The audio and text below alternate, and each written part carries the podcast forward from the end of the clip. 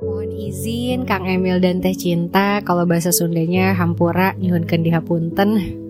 Kami yang fakir izin mengambil pelajaran yang begitu berharga dari seseorang yang luar biasa tanpa kita perlu melaluinya. Pergi untuk mencari ilmu, mencari pelajaran, Qadarullah justru kepergiannya malah memberikan banyak pelajaran untuk kita semua. Singkat tapi insya Allah bermakna buat teman-teman yang mendengarkan pesan ini, semangat untuk berbuat baik secara diam-diam tanpa diketahui. Karena mereka, amalan baik kita, mampu berbicara dan menjelaskan tanpa kamu perlu menjelaskannya. Cepat atau lambat dunia akan tahu.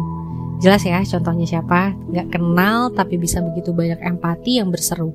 Jangan pernah takut berbuat baik walau diam-diam. Jangan takut untuk tidak diketahui, lebih baik perbaiki niat yang ada di hati dan berusahalah dicintai oleh penghuni langit, bukan penghuni bumi. Never stop learning because life will never stop teaching.